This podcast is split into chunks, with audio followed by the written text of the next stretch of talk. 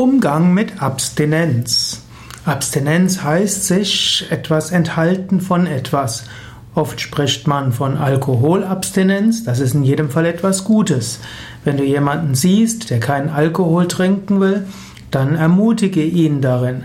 Versuche nicht jemand anders in Versuchung zu führen, wenn du selbst Alkohol trinken würdest. Abstinenz heißt aber auch noch mehr.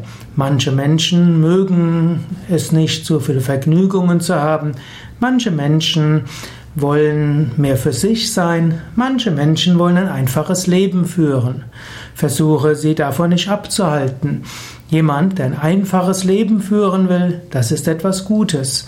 Und äh, es ist gut, den Glauben der Menschen zu beachten und nicht zu versuchen, andere in Versuchung zu führen. Daher respektiere, wenn andere etwas nicht wollen, wenn andere eine gewisse Abstinenz ähm, praktizieren wollen, auch wenn du es vielleicht nicht so magst.